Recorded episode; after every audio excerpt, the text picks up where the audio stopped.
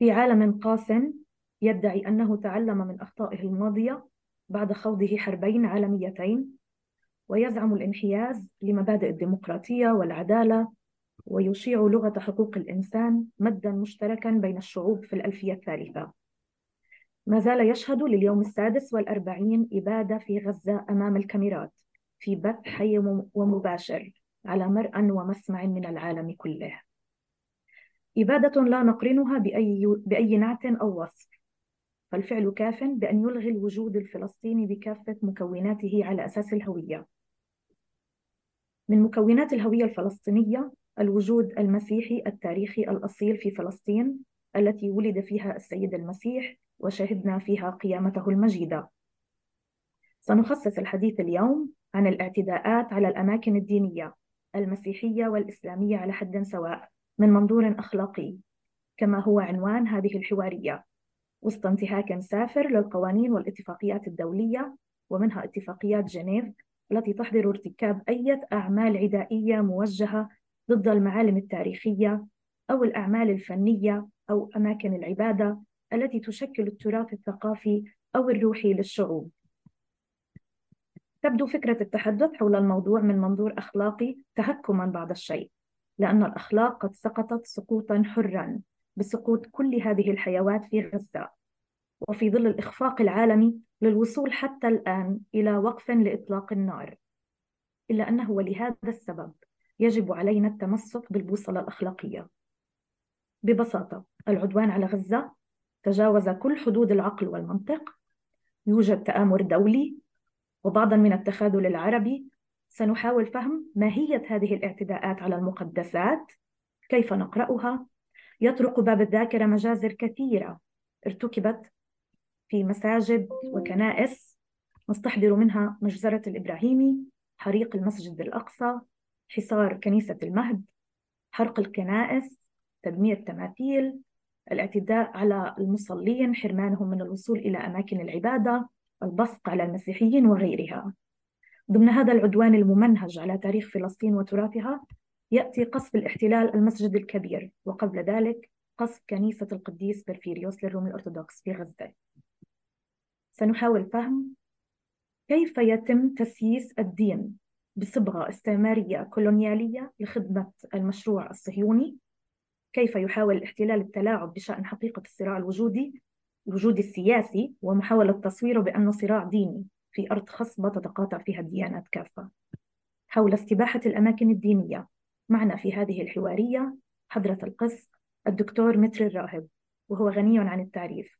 القس متري فلسطيني من مواليد بيت لحم أكمل تحصيله العلمي في ألمانيا حيث نال شهادة الدكتوراه في اللاهوت في تاريخ كنيسة فلسطين من جامعة ماربورغ عام 1988 كما وأنهى دراسات ما بعد الدكتوراه في الولايات المتحدة الأمريكية عام 1995 نال شهادة الدكتوراه الفخرية من جامعة كونكورديا في شيكاغو في عام 2003 له العديد من المؤلفات حول المكون المسيحي المتجذر في فلسطين من أهمها Faith in the Face of Empire الإيمان في مواجهة بطش الاحتلال.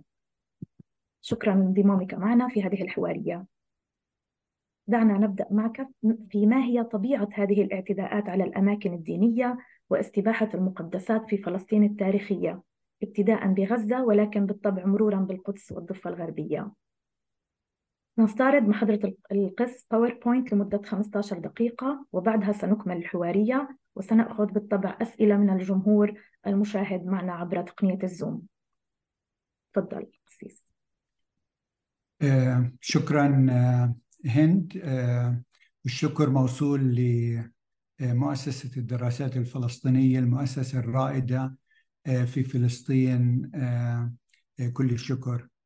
في الواقع ارتأيت أن أعرض آه، هذا الباوربوينت آه، لأن الصورة آه، تتكلم أحيانا كثيرة أكثر من الكلمات.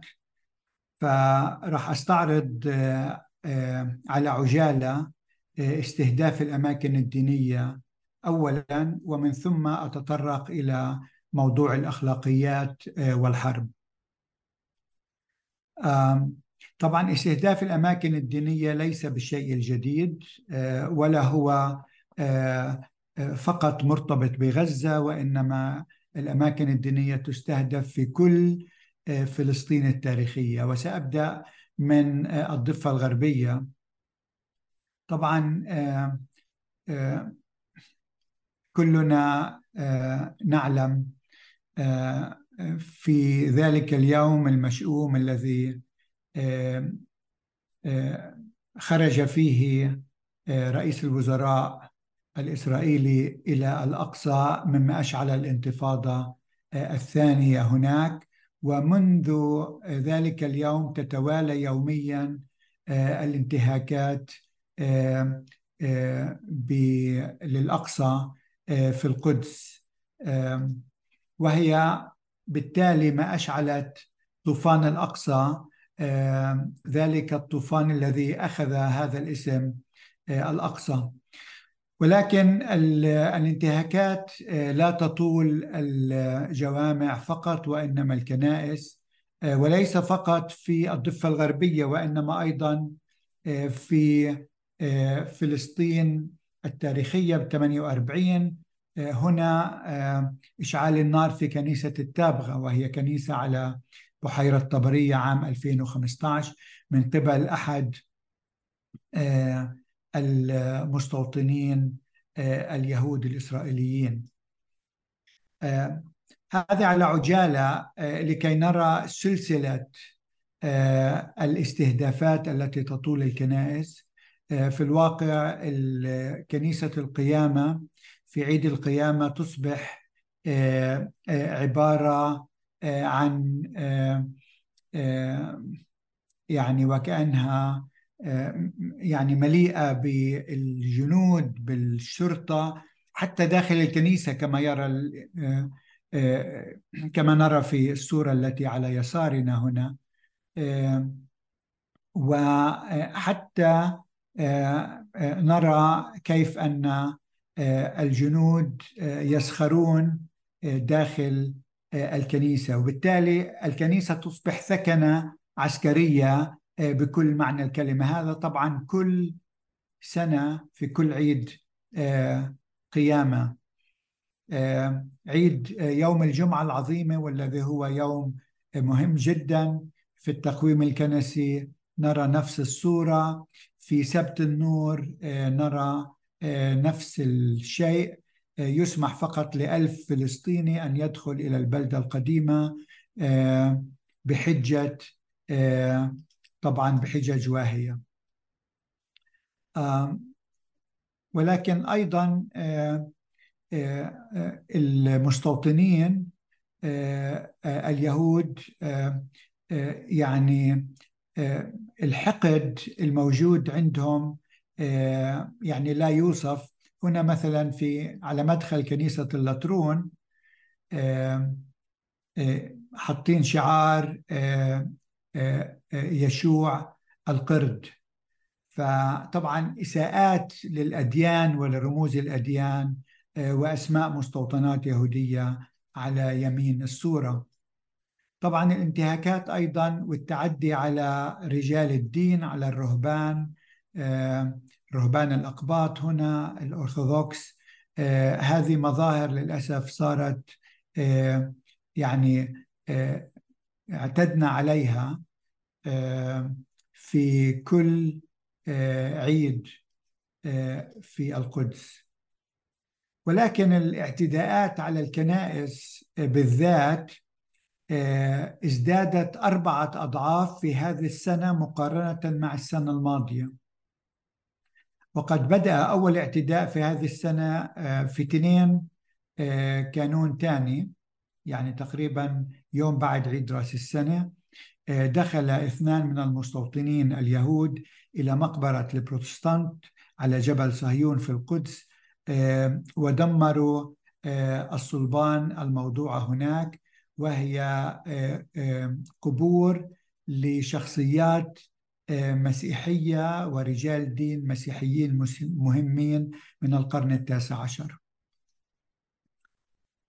طبعا الشعارات حدث ولا حرج. هذه هنا شعارات عنصرية على جدران دير الأرمن في البلدة القديمة في القدس يوم 12 واحد آه، من هذا العام.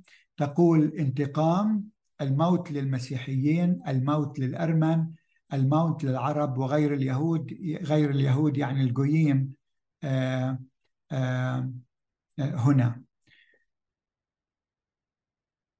وبالتالي يعني هي شعارات عنصرية تنضح بالكراهية وهذا شيء مهم جدا. طبعا محاولات لإحراق الكنائس أكثر من كنيسة. هناك كنيسة جلد المسيح في درب الألام في البلدة القديمة في 2 2 2023 وكذلك الاعتداء على كنيسة الجسمانية أيضا في نفس الشهر. آه، هذه على عجالة آه، كي نعرف أن استهداف الأماكن الدينية هو ليس شيء بالجديد. ولكن الآن أود أن أركز على الأماكن الدينية في غزة آه، وهو استهداف ممنهج للمساجد. في الواقع في هذه الحرب خلال الأسابيع الست الأخيرة تم تدمير 66 مسجد عن بكرة أبيهم وإلحاق الأضرار ب 146 مسجد آخر. أي بما مجموع خمس عدد المساجد في قطاع غزة. هذا بحسب المرصد الأورو المتوسطي لحقوق الإنسان. آه، طبعا استهداف المساجد آه، آه، كان شيء اختبرناه في الحروب الماضية وفي غزة. هنا مثلا مسجد عمر بن عبد العزيز في بيت حنون في 2014 كمثال ولكن بدي أركز أنا في الواقع على المساجد اللي تدمرت بس في هذه الحرب.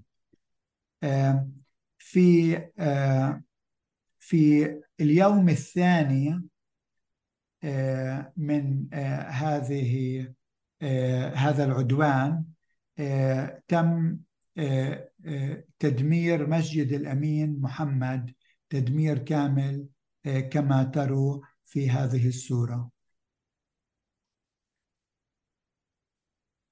في اليوم في اليوم التالي الذي يعني يليه تم آه، تدمير مسجد مخيم الشاطئ في تسعة عشرة أيضا آه، تدمير كامل للمسجد.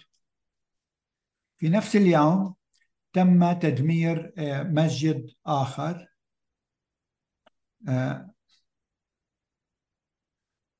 وهو مسجد العباس في تسعة عشرة يعني بنشوف في هناك برنامج ممنهج آه، لتدمير آه، الكنائس والمساجد. آه، في نفس اليوم 19 تم تدمير مسجد الشيخ أحمد ياسين. كمان دمار كامل. في نفس اليوم أيضا تم استهداف المسجد الغربي وتدميره بالكامل. يعني ثلاث مساجد تم تدميرها في يوم واحد في اليوم الثالث من العدوان. مسجد شهداء الأقصى أيضا تم تدميره في 18 عشرة ولم يبقى له أي أثر. المسجد العمري في جباليا مش المسجد العمري في غزة البلد آه، أيضا تم استهدافه آه، وتدميره في عشرين عشرة. في أربعة 11 تم تدمير مسجد الشيخ زايد آل نهيان أيضا تدمير كامل. المسجد العمري الكبير آه، لم يدمر ولكن طبعا تم قصفه وهو في الواقع مسجد مهم جدا لأنه المسجد هذا آه، في حي الدرج في البلدة القديمة. يعني في وسط مدينة غزة. في الواقع هو بني فوق معبد كنعاني قديم. فوق ذلك المعبد الكنعاني بنيت كنيسة بيزنطية في أوائل القرن الخامس. ثم بنى الفرنجة هناك كنيسة على اسم يوحنا المعمدان والتي نرى الجزء الأكبر منها في الصورة اليسار في الأعلى. ومن ثم تم تحويله إلى مسجد زمن الأيوبيين وتم الإضافة عليه زمن المماليك والعثمانيين. يعني هذا إرث تاريخي مهم جدا لفلسطين ولكن استهدف أيضا في 16 11 من هذا الشهر.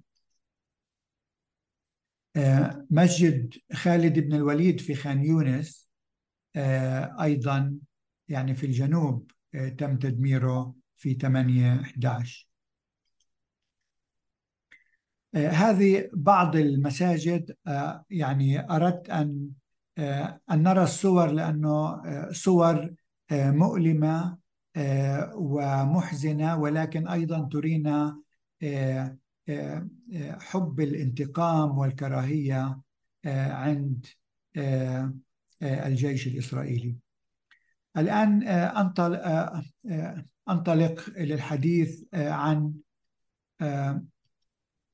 استهداف الكنائس والمؤسسات الكنسية في غزة أيضا تم استهداف ممنهج للكنائس والمؤسسات المسيحية في غزة. في الواقع في في غزة أربع كنائس اثنين منها مستعمل اثنين آثار. ثلاثة من أربع يعني ثلاث من الكنائس الأربعة قصفت. ثلث المؤسسات المسيحية استهدفت والمستشفى الوحيد المستشفى الأهلي أيضا كان أول المستشفيات التي استهدفت في غزة. ثلاث بالمية من المسيحيين استشهدوا في هذا العدوان. في الواقع آخر شخص سمعت بس قبل دقائق لسه ما ما قدرتش أتأكد من المعلومة. استشهدت امرأة أخرى. اليوم كانت قد أصيبت في عندما قصفت الكنيسة ولكنها أصيبت في في في الورك وتم تم نقلها إلى المستشفى في ذلك الوقت. تم إسعافها ولكن اليوم توفيت بسبب نقص في الأدوية والعناية. طبعا في أول استهداف للمؤسسات المسيحية كان في المستشفى الأهلي ب 17 عشرة وهو المعروف أيضا بالمستشفى المعمداني رغم أنه مستشفى يتبع للكنيسة الأسقفية العربية. هو في منطقة سكنية في حي الزيتون من أقدم مستشفيات غزة تم تأسيسه عام 1882 من قبل ال CMS وهي إحدى البعثات التبشيرية الإنجليزية وهو جزء منه في هاي الكنيسة التي أيضا أصابتها الأضرار في 17 10 23 الاستهداف الثاني كان لقاعة أمناء كنيسة القديس بريفيريوس وتم تدميرها في 19 عشرة. دمار كامل. مما أدى إلى سقوط ومقتل 20 و 14 شخص آخرين أصيبوا بأضرار بالغة. طبعا كنيسة القديس بورفيريوس هي أيضا في حي الزيتون. بنيت القسم الأقدم منها في القرن الخامس الميلادي. وهي مرشحة كي تكون على لائحة التراث العالمي. وقد سميت بهذا الاسم نسبة إلى مؤسسها القديس بورفيريوس وكان مطران غزة في نهاية القرن الخامس وبداية في نهاية القرن الرابع وبداية القرن الخامس. طبعا في في ذلك القصف كما قلت استشهدوا عشرين شاب وشابة أكثرهم من النساء والأطفال. هنا بعض صورهم عائلة كاملة من دار السوري تسع أشخاص قتلوا في ذلك القصف بالإضافة إلى أشخاص من عائلة عمش كما ترون في هذه الصورة. جنازة طبعا جماعية للذين استشهدوا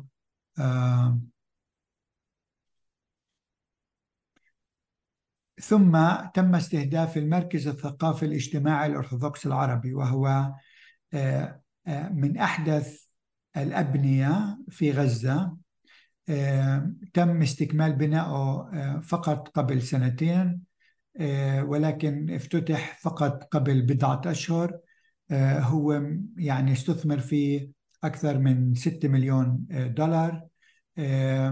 وكان في 2000 نازح الجيش الإسرائيلي طلب من الكل يغادر المبنى. غادروا وتم قصفه بالكامل لم يبقى منه شيء يذكر كما تروا في هذه الصورة.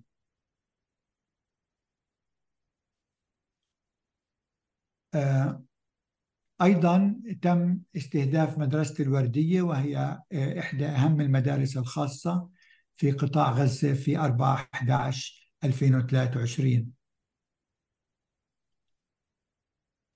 ولكن أيضا لم تسلم الآثار الكنسية من الدمار.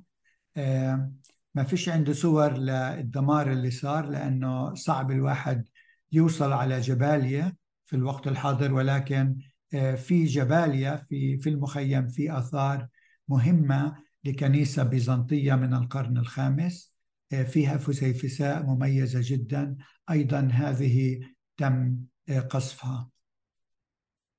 وكذلك تم قصف ما يعرف بتل إم عامر في منطقة وادي غزة يعني هذه في الوسط وسط قطاع غزة بالقرب من البحر وهي مسقط رأس القديس هيلاريون والذي أسس الرهبنة.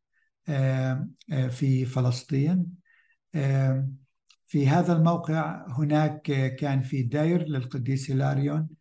ولكن هذا الدير كان بمثابة قرية كاملة. فيها كنيستين موقع للدفن قاعة للعمال مقبرة قاعة للجمهور و بمثابة بيت للضيافة. أيضا تم استهدافه. في هذا العدوان. هذه لمحة كي نرى حجم الدمار الذي ألم بدور العبادة في غزة. في الواقع الإعلام العربي والأجنبي لا يركز على دور العبادة كثيرا. لذلك أردت أن أن تشاهدوا هذه الصور. ولكن أنتقل إلى الجزء الأخير وهو الأخلاق والحرب. السؤال اللي نسأله هل هناك ثمة أخلاق زمن الحرب؟ يقول البعض أن لا أخلاق في الحرب. وقد أحيانا كثيرا نظن أن الأخلاق هي مطلب الضعيف. القوي قلما يأبه بالأخلاق. القوة بتكفيه تفرقش عنده الأخلاق. آه لذلك آه في بعض الطوائف آه رفضت مبدأ الحرب كليا ورفضت الخدمة في الجيش. وأحد أهم هاي الفرق مثلا المونينايت بيرفضوا يخدموا في الجيش لأنه بيشعروا أنه الحرب هي دائما خطيئة يحذر أن نشترك فيها. طبعا هذا يعني موقف مسالم جدا. ولكن فعلى مدى على مدى التاريخ ظهرت فلسفة الحرب العادلة. وفي الواقع أحد أباء الكنيسة أغسطين كان من الأشخاص اللي طوروا هاي الفكرة إنه في هناك حرب ممكن نسميها حرب عادلة. يعني الحرب العادلة حرب مبررة أخلاقيا. قد تكون مريعة ولكنها أهون الشرين. حتى تكون الحرب عائلة لابد من توفر ثلاث عوامل. العامل الأول لابد أن تكون قضية عادلة. ثانيا لابد أن تكون هناك سلطة, سلطة شرعية هي تنادي بالحرب. يعني مش أي حدا. وثالثا لابد من وجود هدف سامي لهذه الحرب. فكرة الحرب العادلة هي الفلسفة التي اليوم يروج لها تحت مقولة الدفاع عن النفس إنه إسرائيل لها الحق في الدفاع عن نفسها. عندما يستخدم الأوروبيين والأمريكان هذه المقولة هم في الواقع بيرجعوا إلى فكرة الحرب العادل يعني هذه الحرب التي تشنها إسرائيل أو هذا العدوان هو عادل بسبب ما حصل في 7 10 2023 هاي الفكرة تطورت أكثر في السنين الأخيرة.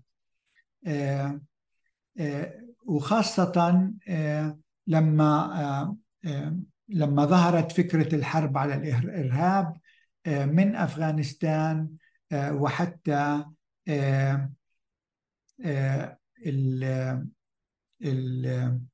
تدمير البرجين في نيويورك. آه يلا أنا أنا ضل لي ثلاث دقائق ضل لي ثلاث دقائق بخلص آه بس هي هاي النقطة مهمة حتى نعرف الحوار اللي عماله بصير اليوم. آه لأنه اللي بينادوا في الحرب على الإرهاب آه هم بيقولوا أنه الصراع هو مش بين شعبين وإنما بين الخير والشر. وهذه اللي عمالنا اليوم من ال ال السياسيين الإسرائيليين. وهم بيقولوا كمان أنه الغاية تبرر الوسيلة واللي هي فكرة الميكافيلية. وعشان هيك بيقولوا في هذا السياق يجب أن يكون وضوح أخلاقي. إيش يعني وضوح أخلاقي؟ مش يعني أنه في أخلاق. وضوح أخلاقي يعني أنه مش لازم يكون في شفقة ومش لازم يتم الدفاع عن ما يسمونه بالأشرار والإرهابيين. وهذا اللي اليوم المقولة اللي بنشوفها تردد من قبل الإسرائيليين ليلا ونهارا. وفي الواقع أحد أحد المفكرين أو الخبراء الإسرائيليين نشر مقالة قبل أسبوع تقريبا بيقول يجب على الغرب عموما وإسرائيل بشكل خاص التزود بالوضوح القائل أن استمرار وجود مجتمع فلسطيني ونظام قاتل يعبر عن سياسة غير أخلاقية. يعني الأخلاق إنه إحنا نقتل هذا الشعب. هاي الفكرة هون. ونقل السكان إلى مكان آخر يعني التهجير النكبة لمتابعة حياتهم هو العمل الأخلاقي. طبعا هاي فكرة أطلعها واحد أمريكي في في خضم الحرب على الإرهاب اسمه ويليام بنت. والإسرائيليين زي ما هون شايفين السياسيين بنادوا بالإبادة العرقية استنادا إلى هذا الفكر العنصري. وفي الواقع نقول إنه سفر يشوع مثلا في العهد القديم هو سفر وكأنه يروج للإبادة الجماعية. هون أنا أخذت بعض بعض الآيات من هذا السفر حتى ما أطولش عليكم.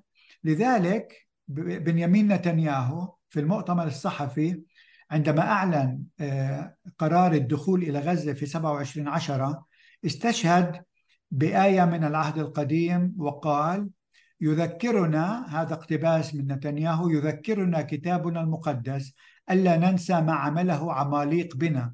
عماليق هي آه، إحدى الجماعات الإثنية اللي كانت ساكنة فلسطين. وهون هون هو عماله بيستشهد بهاي الآية اللي بتقول قال صموئيل لشاول أنا الذي أرسلني للرب لأنصبك ملكا على إسرائيل. فاسمع الآن كلام الرب. هذا ما يقوله رب الجنود. أني مزمع أن أعاقب عمليق جزاء ما ارتكبه في حق الإسرائيليين حين تصدى لهم في الطريق عند خروجهم من مصر. فاذهب الآن وهاجم عماليق واقضي على كل ماله. لا تعفو عن أحد منهم بل اقتلهم جميعا. رجالا ونساء وأطفالا ورضعا بقرا وغنما آه، جمالا وحميرا. هذه آية من الكتاب المقدس استشهد فيها آه، آه، نتنياهو. سنتحدث عن ذلك أكثر عندما يلا ضل ضل بس سلايدين ضل سلايدين. السؤال ليش استهداف ليش استهداف ال ال الأماكن الدينية؟ وهذا سؤال مهم. الكتاب المقدس آه، عاش كمان آه، فترة شبيهة وكانوا الناس يتساءلوا أين إلهك؟ وينك يا الله؟ بحيث تسمح بمثل هذه الإبادة وهذا الدمار.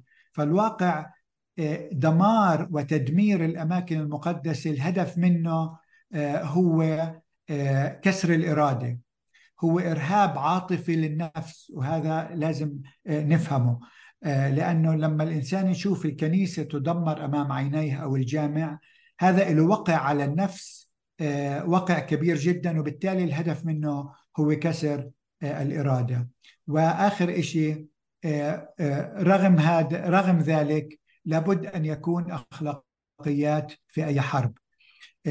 أهمية الأخلاقيات اولا هناك هدف داخلي تحفيز الانتماء. آه، الجندي الذي آه، آه، يشترك في حرب غير عادلة لا يمكن أن ينتمي مع المدة لذلك الشعب. بصير عنده مشاكل نفسية ولكن في هدف خارجي هي ما نسميه القوة الناعمة. القوة الناعمة يعني اليوم إسرائيل مثلا عمالها بتفقد جزء من هاي القوة الناعمة لأنه الناس عمالها بتشوف البطش والعدوان اللي بتقوم فيه. ولكن وأخيرا الاعتماد على أخلاقيات الدول غير كافي. ما نقدرش نعتمد على الأخلاقيات لأن الأخلاقيات فضفاضة وضبابية ولذلك تم هناك تطوير قوانين دولية للحفاظ على الأماكن الدينية زمن الحرب. واللي بيعتدي على الأماكن الدينية زمن الحرب هذه بمثابة يعني آه، آه، جريمة حرب لازم يحاسب عليها الأشخاص. وأخيرا نحن لا نؤمن بالحرب العادلة ولكن مطلبنا هو السلام العادل. طولت عليكم شوي بس حبيت أنه أعرض على عجالة هذا العرض. شكرا كثير قسيس إحنا خلاصة لحديثك ازدادت وتيرة الاعتداءات على الكنائس أربعة أضعاف هذه السنة ثلاثة كنائس استهدفها العدوان ثلث المؤسسات المسيحية استهدفت مستشفى آه نتحدث عن استهداف الاحتلال لعدة قطاعات إن كان صحية أو تعليمية أو حتى تراث إضافة إلى تدمير خمس عدد المساجد في قطاع غزة. آه سنتحدث أكثر حول رمزية هذا الاستهداف.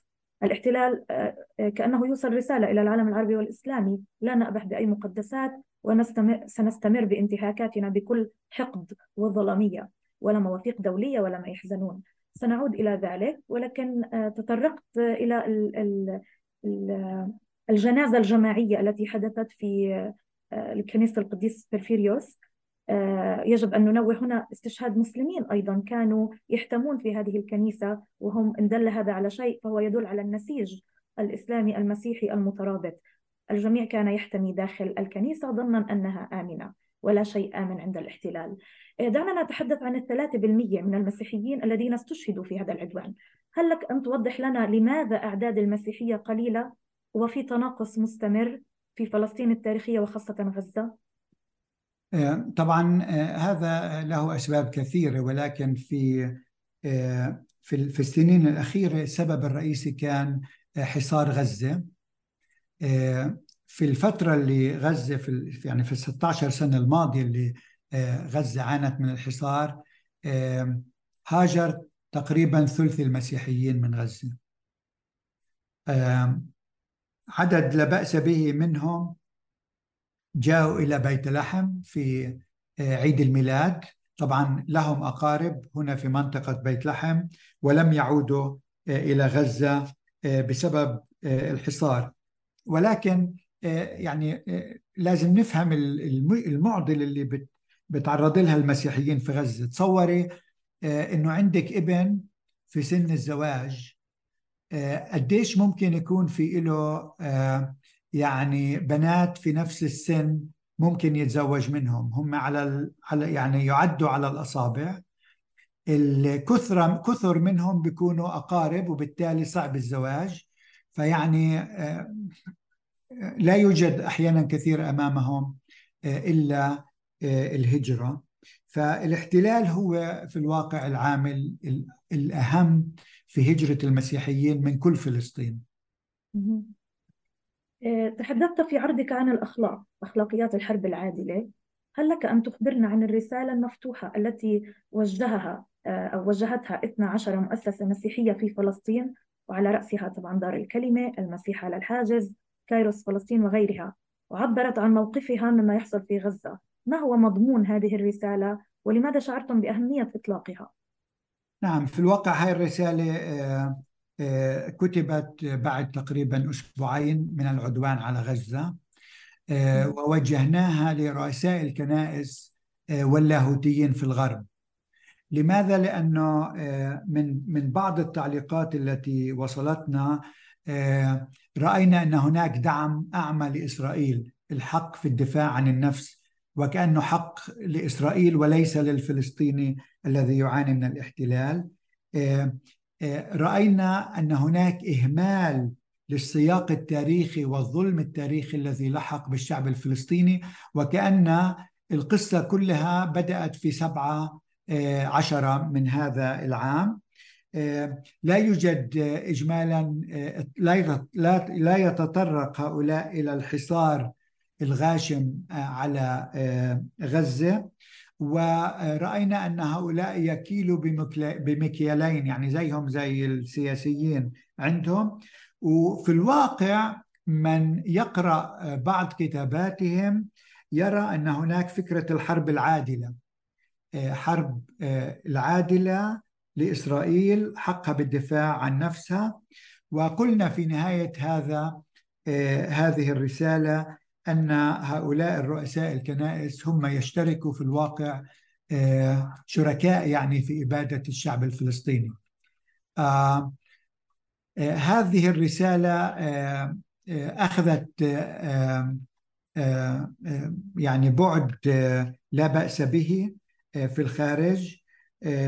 ولكن هنا أود أن ننوه أنه طبعا مش كل رؤساء الكنائس في الغرب هم واقفين مع إسرائيل. يعني في رؤساء كنائس آه، مثلا في أمريكا الكنائس الرئيسية مثلا الكنيسة المشيخية الكنيسة اللوثرية United Church of Christ Disciples of Christ هذه الكنائس الميثودست هي كنائس تاريخيا واقفة مع شعبنا الفلسطيني وفي الواقع بعض هاي الكنائس نادى في سحب الاستثمارات من من إسرائيل وسحبوا استثماراتهم. بالتالي موقفهم كان مشرف أكثر من بعض الدول العربية والإسلامية. حتى ما ما نرميش كل الكنائس في في نفس آه، يعني نفس السلة آه، في كنائس هيك وفي كنائس هيك. يبقى الدعم الأعمى للاحتلال ازدواجية المعايير عند الغرب آه، إهمال السياق التاريخي الذي لحق بالشعب الفلسطيني. هذا يأخذنا إلى الحديث عن الصهيونية المسيحية. آه، ولكن قبل ذلك هل ممكن أن نتطرق للاستخدام الكولونيالي الاستعماري للصهيونية للعهد القديم تحديدا؟ وهو ما تطرقت له في الحديث عن خطاب نتنياهو. كيف نقرأ العهد القديم من منظور فلسطيني مسيحي؟ نعم. آه، طبعا هذا سؤال بده بده ويبينار كامل آه، للإجابة عليه. طبعا أنا كاتب في عدة كتب كتابي الأخير decolonizing Palestine بيحكي عن عن هذا الموضوع بالذات. المشكلة إنه في المسيحية الصهيونية بصير تشويش بحيث يتم الربط بين إسرائيل في العهد القديم ودولة إسرائيل اليوم. هنا تكمن المشكلة. وبالتالي يقول هؤلاء أن عودة اليهود إلى إلى فلسطين هو شيء مهم قبل عودة المسيح الثاني.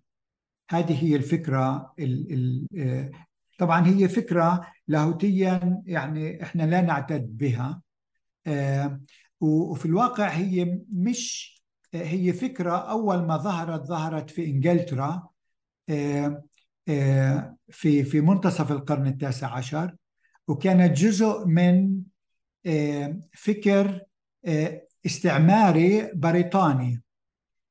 وفي الواقع بنشوف إنه أول مرة ظهرت هاي المقولة كانت سنة 1839 وهي السنة مش بالصدفة لأنه 1839 كانت السنة اللي الحلفاء الأوروبيين دحروا محمد علي وإبراهيم باشا من سوريا ومن فلسطين وبالتالي استهدفوا فلسطين وأرادوا الإنجليز هنا أن يستعمروا فلسطين ولكن أن يستغلوا يهود أوروبا في هذا الاستعمار وهذا ما حصل. هذا نوع من أنواع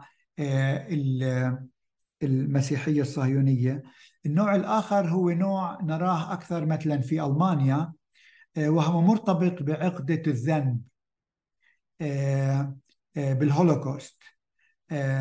وبتصير هون إنه اللاهوتي الألماني اللي هو مش مش متعصب هو ليبرالي بفكره ولكن عنده عقدة الذنب إنه إحنا أبدنا اليهود وبالتالي لهم الحق يكونوا في فلسطين التاريخية لأنه الله أعطاهم هاي الأرض.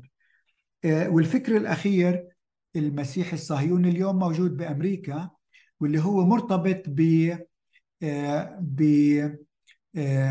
بفكر يميني يمين سياسي يعني مش بس يمين مسيحي هو يمين سياسي أيضا اللي بيآمن إنه أمريكا هي إسرائيل الجديدة وبالتالي دولة إسرائيل هي مرآة لأمريكا وأمريكا هي مرآة لإسرائيل ليش؟ وهون المهم لأنه أمريكا هي دورة دولة استعمار إحلالي يعني الأوروبيين لما راحوا على أمريكا الشمالية في الواقع استعمروا بلاد للسكان الأصليين وحطوهم في معازل.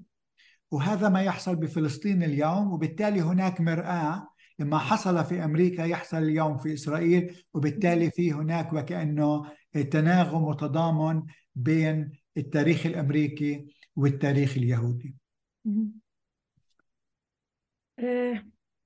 هنا نتوقف يعني أحاول أن ألخص أن بعض الكنائس ولكن دورها أو مواقفها كانت مشرفة تجاه القضية الفلسطينية والتي قامت بخطوة إيجابية إلى الأمام إلى الأمام وخطوة تقدمية وهي سحب استثماراتها من إسرائيل خلافا لبعض الدول للأسف نقولها العربية.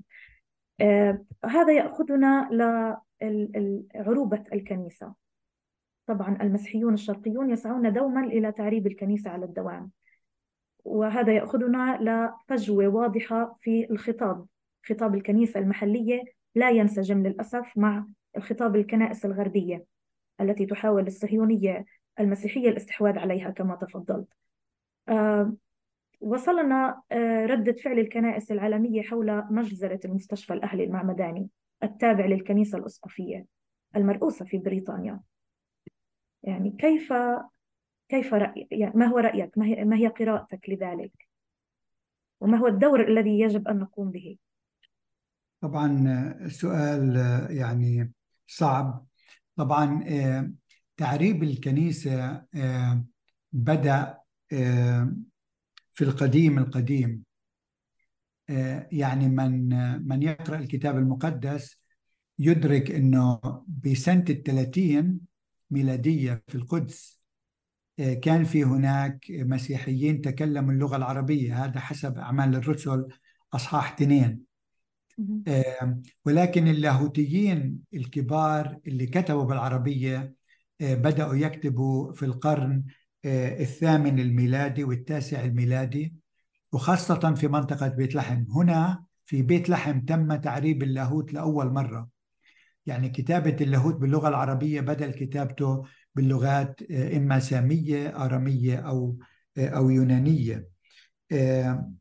والشيء بالشيء يذكر في لاهوتيين من غزة مهمين جدا كتبوا باللغة العربية في القرن العاشر الحادي عشر الثاني عشر. أذكر منهم سليمان الغزي الذي ألف أشعار مسيحية جميلة جدا وكان عايش في غزة. فحركة التعريب هي حركة قديمة مستمرة ولكن للأسف من ناحية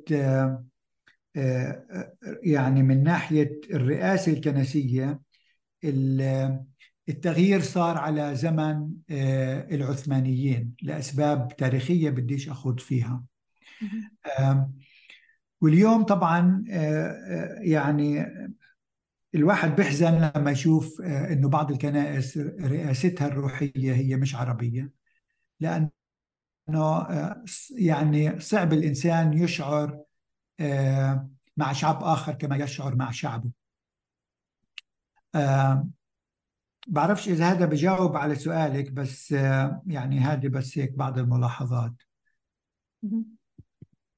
طب برأيك ما هو الدور الذي يتوجب أن تقوم به الدول العربية والإسلامية وسط هذه الاعتداءات على الأماكن الدينية التي ذكرتها؟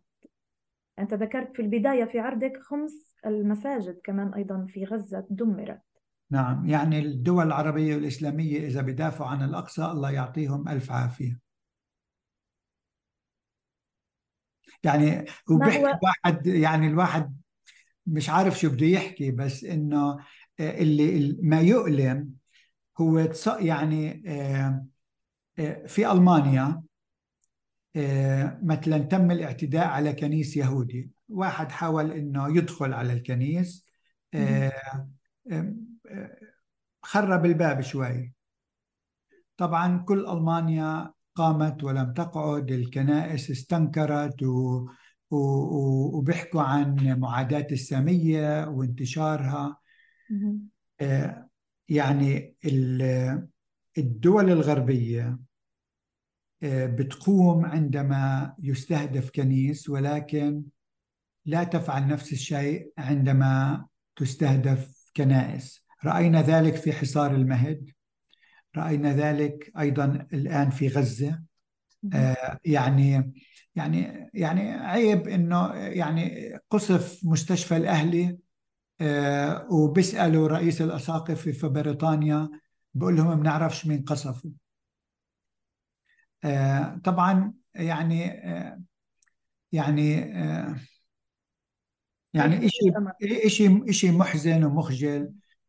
وهذا للأسف الدول الغربية وبعض الدول العربية والإسلامية. يعني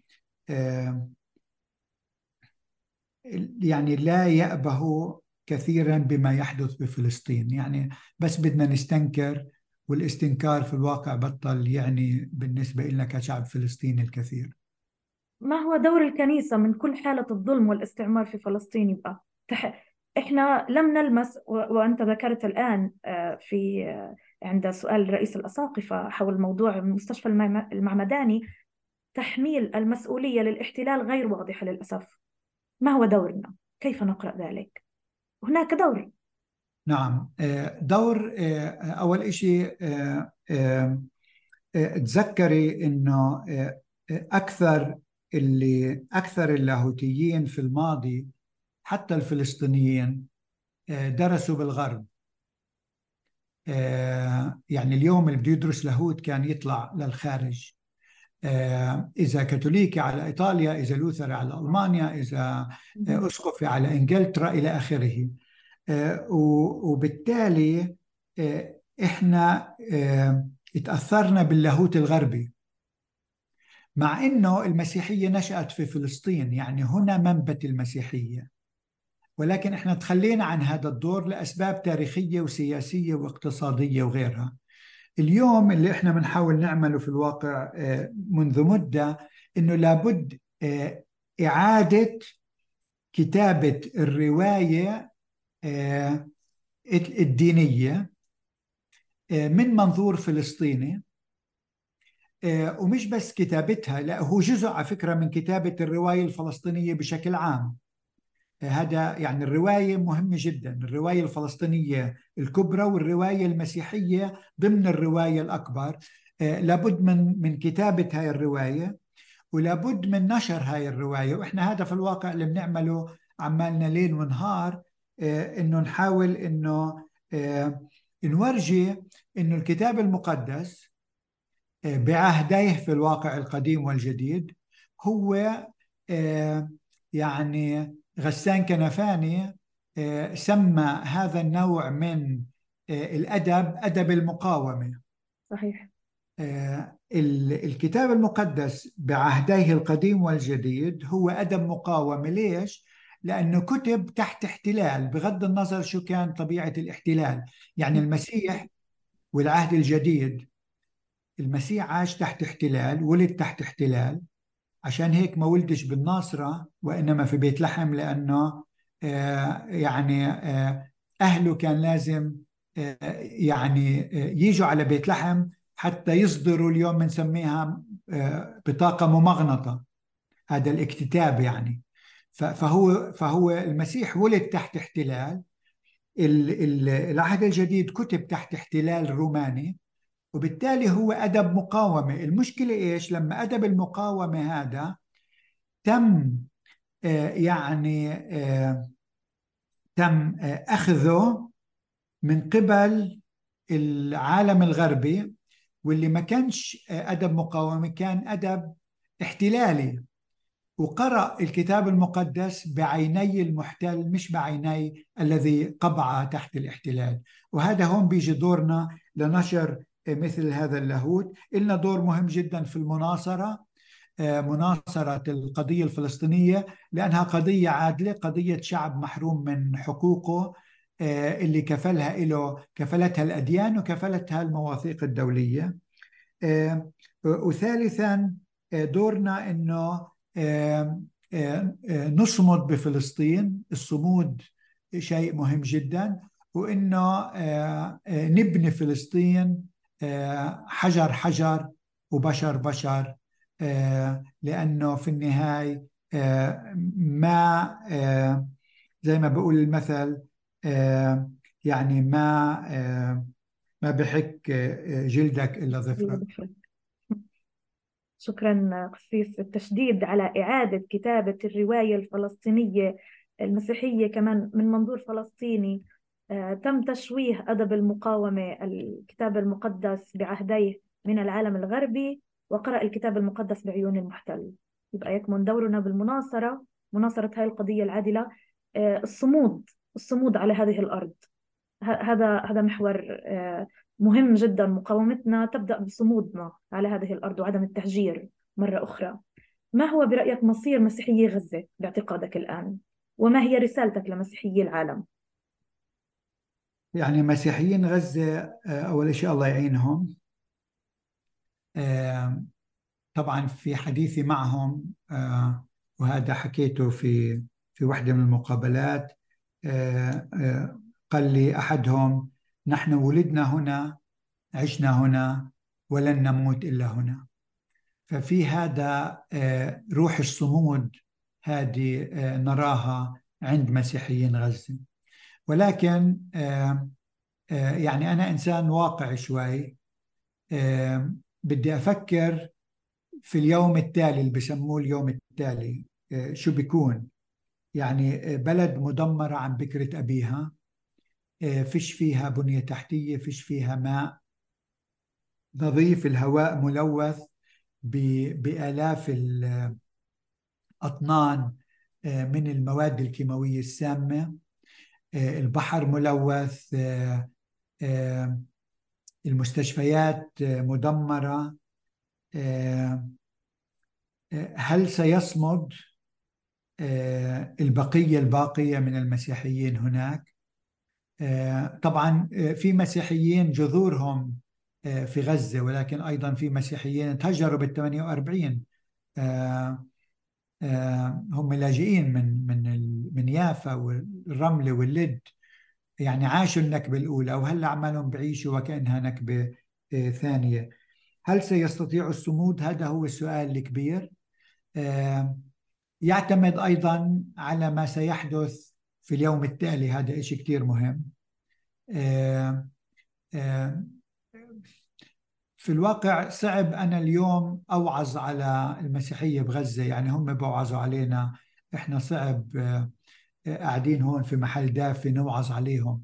بس لرؤساء الكنائس في العالم بنقول إنه للأسف يعني أنتوا يعني خذلتونا المرة وما زلتم المرة تلو الأخرى. يعني المسيحيين طبعا كمان مرة مش كلهم لأنه في مسيحيين مناصرين للشعب الفلسطيني وهدول بنحب نشكرهم في الواقع. وهذا بجوز أهم شيء لازم أذكره في الختام إنه أنا بشكر كل الآلاف والمئات اللي على العالم بيخرجوا بيخرجوا إلى الشوارع. إن كان في بريطانيا أو إن كان في فرنسا أو إن كان في الولايات المتحدة وبيطالبوا بوقف لإطلاق النار بيطالبوا بإدخال المواد الإنسانية وبيطالبوا بحل عادل وشامل للقضية الفلسطينية. هدول يستحقوا منا كل التقدير. وفي الواقع يعني اليوم كنت أحكي مع مسيحيين من من جنوب أفريقيا وقفتهم معنا وقفة مشرفة جدا وهدول لهؤلاء بنقول شكرا. ولكن للآخرين المتصهينين بنقول يعني للأسف مش إشي جديد ليست المرة الأولى التي تخذلون فيها. لقد أغمضتم أعين أعينكم عن الإبادة التي حلت بالأرمن والتي حلت بالسريان والتي حلت بالمسيحيين الفلسطينيين جراء الاحتلال الإسرائيلي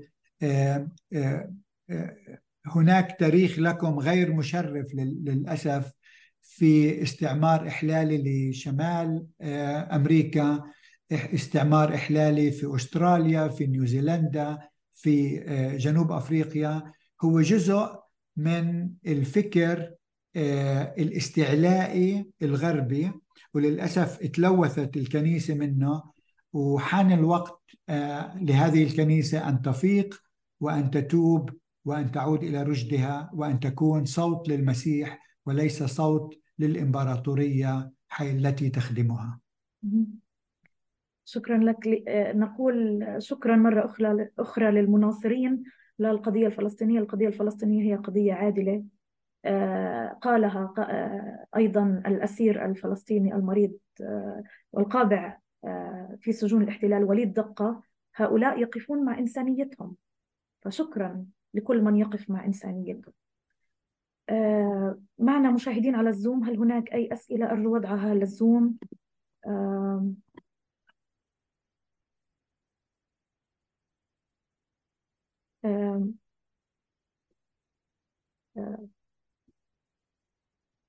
هل الصمود هو الخيار الوحيد الذي تبقى أمامنا؟ سؤال آخر ما جرى في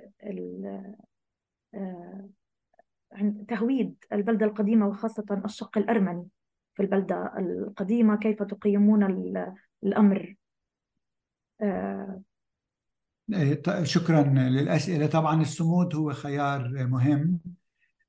في الواقع أنا دائما بقول إنه اللي بشوف مثلا اليوم شو بصير بروسيا روسيا سنتين إلها في الحرب على أوكرانيا وكل الغرب عماله بيسلح أوكرانيا ضد روسيا وهلكوها لروسيا.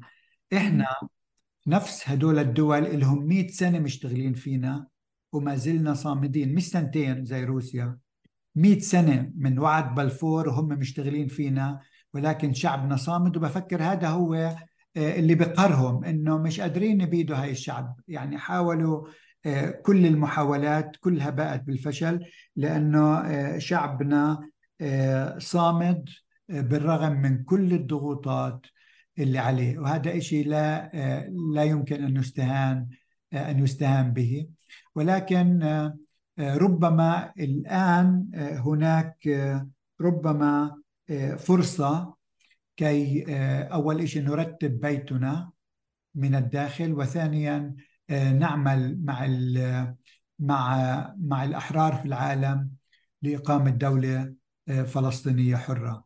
هذا أملي وهذا رجائي. بالنسبة لممتلكات الأرمن طبعا هي جزء من الاعتداء على الممتلكات الكنسية وتهويدها. تم خداع بعض الأشخاص للأسف من البطركية الأرمنية تخلوا عن جزء مهم اجروا جزء مهم من حي الأرمن. البطرك حاول هلا يعاود يلغي هذا العقد ولكن أول أمس الجرافات الإسرائيلية دخلت على ذلك الموقف. وبدأت ب ب يعني ب بالعمل هناك يعني بالتجريف أعمال التجريف يعني شيء محزن ولكن هناك مجموعة من المحاميين يعملوا على القضية. أرجو أن ينجحوا لأنه يعني هذا العقار من أهم العقارات في البلده القديمة. ويشكل جزء مهم من حي الأرمن. وللأسف من يدفع الثمن الآن هم السكان الأرمن هناك منعوهم يصفوا سياراتهم في الموقف اللي هو للكنيسة. يعني إلى هذا الحد وصل البطش والتجبر بالناس. شكرا قسيس متري. هذا لقاء قيم. دهمنا الوقت للأسف المخصص لهذه الحوارية. بالرغم من عدم الوصول لوقف إطلاق النار وخذلاننا من قبل العالم والمواثيق الدولية في احترام الأماكن الدينية على اختلافها وفي الحفاظ على الحيوات التي ترتقي كل يوم في غزة للأسف. ستبقى رسالتنا رسالة مقاومة وصمود سيظل الوجود الفلسطيني بكافة مكوناته وسيبقى المكون المسيحي قائما وأصيلا وفاعلا. ولن نسمح بأن يكون زخرفة أو كليشيه يستحضر لتجميل صورة معينة أو إشاعة تعددية بشكل وهمي. نحن هنا. قالتها الراهبة الغزية مارتينا بدر وسكان غزة. لن نترك غزة لن ينجحوا بتهجيرنا. هذه هي رسالتنا. شكرا لكم شكرا لمؤسسة الدراسات شكرا لك قسيس متري وشكرا لجميع المتابعين. شكرا لك شكرا.